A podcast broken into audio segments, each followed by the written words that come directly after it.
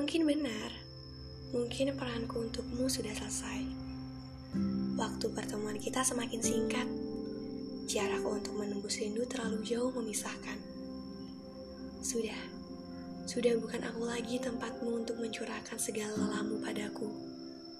Namun aku percaya, orang baik sepertimu akan mendapatkan pengganti yang lebih baik dariku. Sebelum peranku untukmu benar-benar digantikan oleh sosok yang lain, aku ingin mengucapkan terima kasih. Terima kasih sudah mengajarkanku banyak hal sampai detik ini. Mengenalkanku pada kebaikan yang sederhana, namun dampaknya besar untuk yang lain. Sampai kapan pun, kau akan tersimpan dengan baik dalam kenang dan dalam doa.